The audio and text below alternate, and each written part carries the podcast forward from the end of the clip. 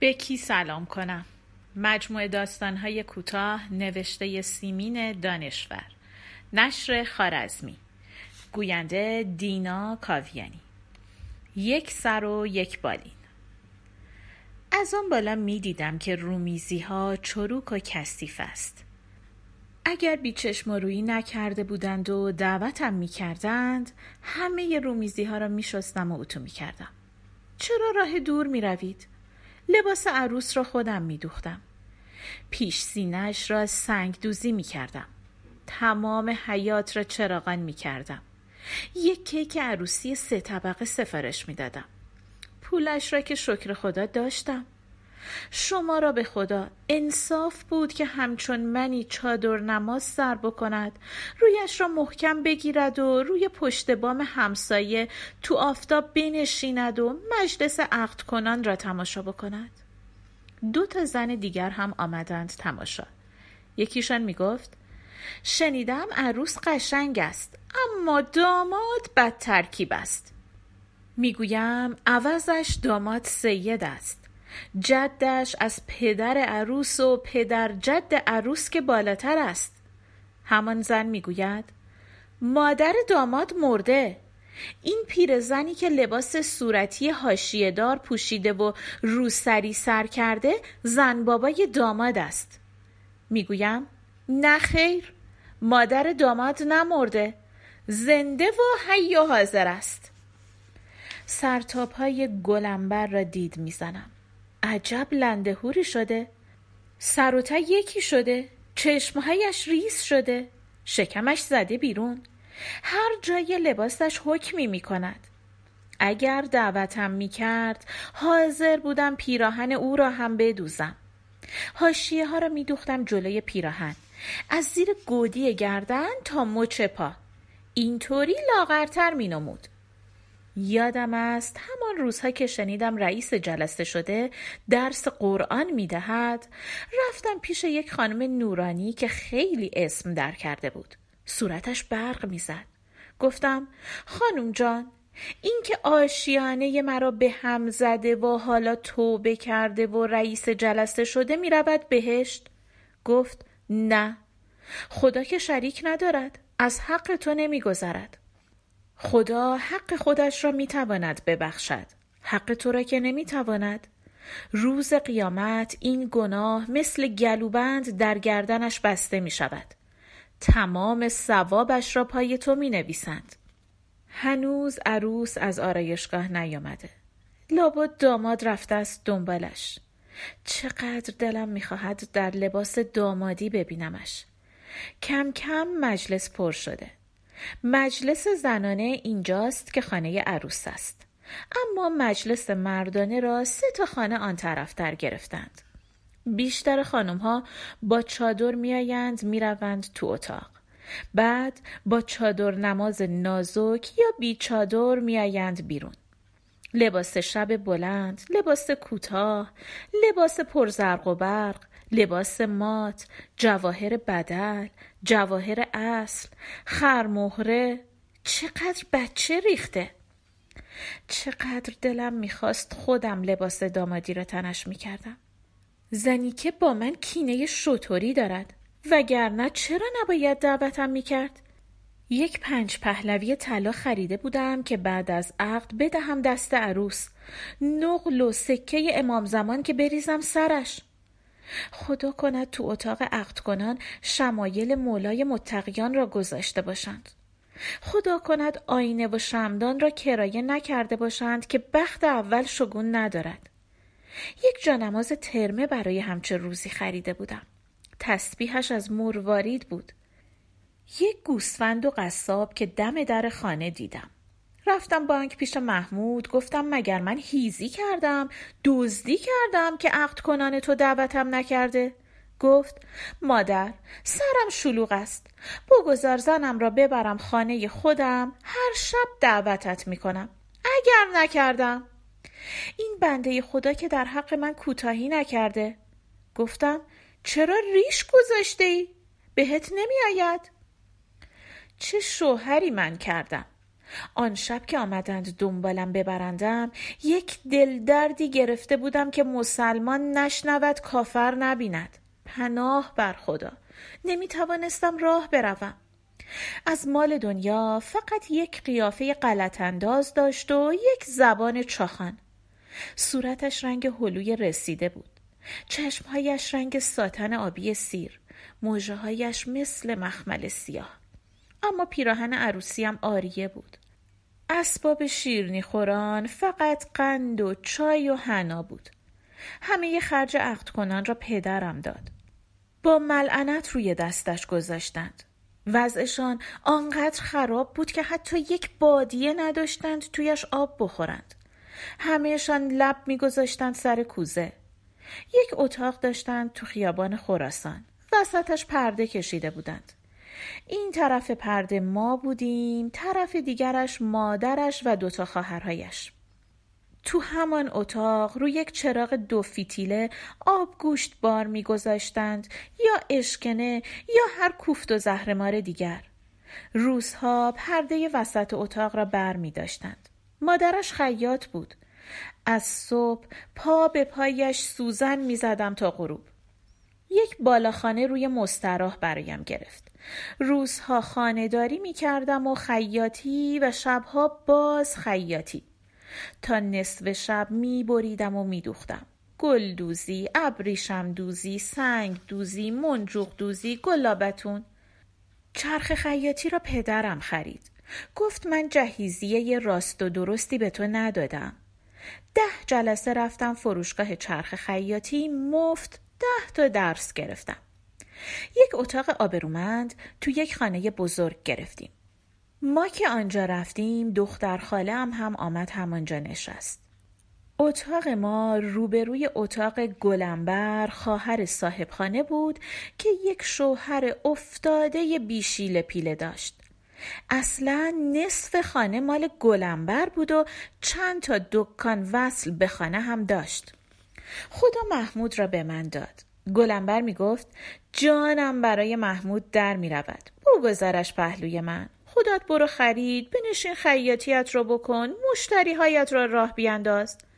من هم از روی سادگی همین کار را می کردم طوری که بچه با گلنبر جورش جورتر از من شد. وقتی گلنبر میگذاشتش می‌رفت پشت سرش گریه می‌کرد. هر وقت غذا میپختم می‌دیدم یا شور شده یا درست جا نیفتاده آبش زیاد است حالا نگو کار کار گلنبر بوده و من حالو نمیفهمیدم آخر هنوز بیست سالم نشده بود سر نهار حسن آقا شوهرم دعوا می کرد. دست رویم بلند می کرد. می زدم. دختر خالم می گفت خاله قزی این زنی که گلنبر آخر شوهرت را ضبط می کند. نمی بینی چه جوری نگاهش می کند؟ انگار می خواهد بخوردش.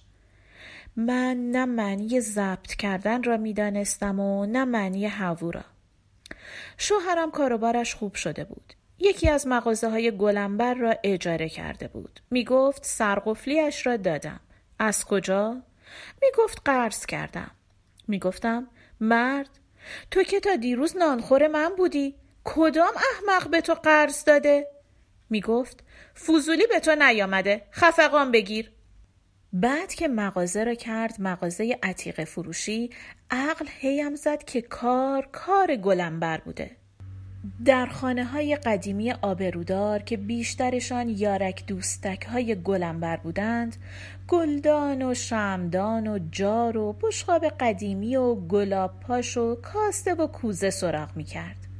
با زبان بازی و قیافه غلط انداز و قسم و آیه که هفت سرنان خوردارم به قیمت ارزان از چنگشان در می آورد و به قیمت پول خون بابای گور به گور شدهش می فروخت. بیشتر شبها گلنبر دعوت من می‌کرد اتاقش. شام میخوردیم. دستپخت خوبی هم داشت. محمود می‌رفت تو دامن گلنبر مینشست و جم نمی‌خورد. آقا ابراهیم شوهرش لام تا کام حرف نمی‌زد. همینطوری می‌گرفت مینشست. نگاهش که به نگاه من میافتاد سر تکان می‌داد. گلنبر بزک تندی می‌کرد. عطر می‌زد به شوهر نامردم چشمک می‌زد و او را اطوار میریخت. گاهی میخندید گاهی گریه می‌کرد گاهی می‌گفت حیف من زود میمیرم به دلم افتاده. گاهی می‌گفت صد سال عمر می‌کنم. بیروی یه تخمه میشکست سیگار می‌کشید. شوهر نامردم نمازخان شده بود. می‌رفت تو حیات سر حوز آستینهایش را بالا می‌زد دستهایش را میانداخت بیرون و وضو می‌گرفت. می‌دیدم گلم بر پرده اتاقش را کنار زده نگاهش می‌کند. واقعا چه بر و بازویی چه یال و کوپالی. خودم هم از دیدنش سیر نمی شدم. چشمش را که به آدم میدوخت آدم خیال می‌کرد تو دریا غرق شده. یک شب در آمدم گفتم مرد تو کار حرام می‌کنی به زن شوهردار نظر داری؟ مگر زن قهد است؟ مگر من چه عیبم است؟ وانگهی ناسلامتی با شوهرش دوست هستی؟ نان و نمکش را خورده ای چرا هر دوتان آبرو را خورده اید حیا را قی کرده اید حالا دیگر جلوی مردم با حرف و سخن و اشاره چشم و ابرو به همدیگر عشق میرسانید. همه می‌دانند غیر از شیخ سعدی و خواجه حافظ شیرازی. گلنبر سواد داشت. هر شب که به اتاقش می‌رفتیم برای همه فال حافظ می‌گرفت. حسن آقا گفت چه کار کنم؟ عاشق گلنبرم. شبها خوابم نمی‌برد. می‌خواهم از عشق گلنبر خودم را بیاندازم تو چاه. عقلم نمی رسید که جان عزیز است. شب تا صبح بیدار میماندم که شیک می‌دادم که خودش را تو چاه نیندازد. یک روز سماور آب جوش را پرت کرد طرفم. خوب شد که به من نخورد. خوب شد که محمود پهلوی گلنبر بود. رفتم پیش دعا نویس سی تومان دادم یک دعا و یک نعل گرفتم. هر دو را بردم پشت بام بالای اتاق گلنبر گذاشتمشان سر ناودان که باران که می آید از روی هر دو رد شود. گلنبر با کلک و حق بازی و من بمیرم و تو بمیری از اهل محل و مستجرها امضا گرفت که شوهرش خرجی نمی دهد و میزندش. من امضا ندادم. بعدش با شوهرم نشستند کاغذی نوشتند به دادگستری که آقا ابراهیم انین است و بچهش نمی شود دوتایی دست به کار شدند وکیل گرفتند خرج زیاد کردند. گلنبر هم قهر کرد آمد به اتاق ما. لباس های آستین کوتاه می پوشید جوری می نشست که رانهای سفیدش پیدا باشد. چشم سیاهش را خمار می کرد و می دوخت به حسن آقا شوهرم. آه می کشید من گرگ خودم را می دیدم و مثل بید می لرزیدم. دست آخر پاسبان آورد تا ابراهیم آقا را جلب بکند. ابراهیم آقا آمد دم در اتاق ما گفت می‌خواهم با حسن آقا خداحافظی بکنم. شوهرم به من اشاره می کرد که بگو نیستش. آمد تو توف انداخت تو روی شوهرم گفت بی شرف نامرد چرا خودت را قایم می کنی؟ تهمانده مرا بگیر بخور اما بدان که گلنبر بچه اش نمی شود نه من. بعد رفت سراغ گلنبر که خودش را پشت پرده پنهان کرده بود. پرده را عقب زد و گفت پتیاره! گلنبر گفت آقا ابراهیم مرا مثل یک پرنده آزاد کن ثواب دارد. آقا ابراهیم گفت زنی که هرزه تا با فاسقت عروسی کنی؟ گلنبر قرآن را از تو تاقچه برداشت. دست زد رویش و گفت به قرآن قسم همچین قصدی ندارم. عروس را آوردند. شبیه یک درخت پرشکوفه شده بس که گلهای کوچک به لباسش دوختند. اما قشنگ نیست. چشمهایش ریز و دماغش دراز است. حاضرم پول بدهم دماغش را جراحی بکند. اما پوست صورتش محتابی است. محمود کت و شلوار سفید پوشیده. ریشش را هم نتراشیده. روی پشت بام پر شده از زنها. عروس و داماد را می‌برند تو اتاق. آقا هم با وردستش و دفتر و دستکش می‌رود تو و حسن آقا هم به دنبالشان. خواهر گلنبر در آمد گفت از اینجا بلند شوید. می‌خواهم خانه را بفروشم.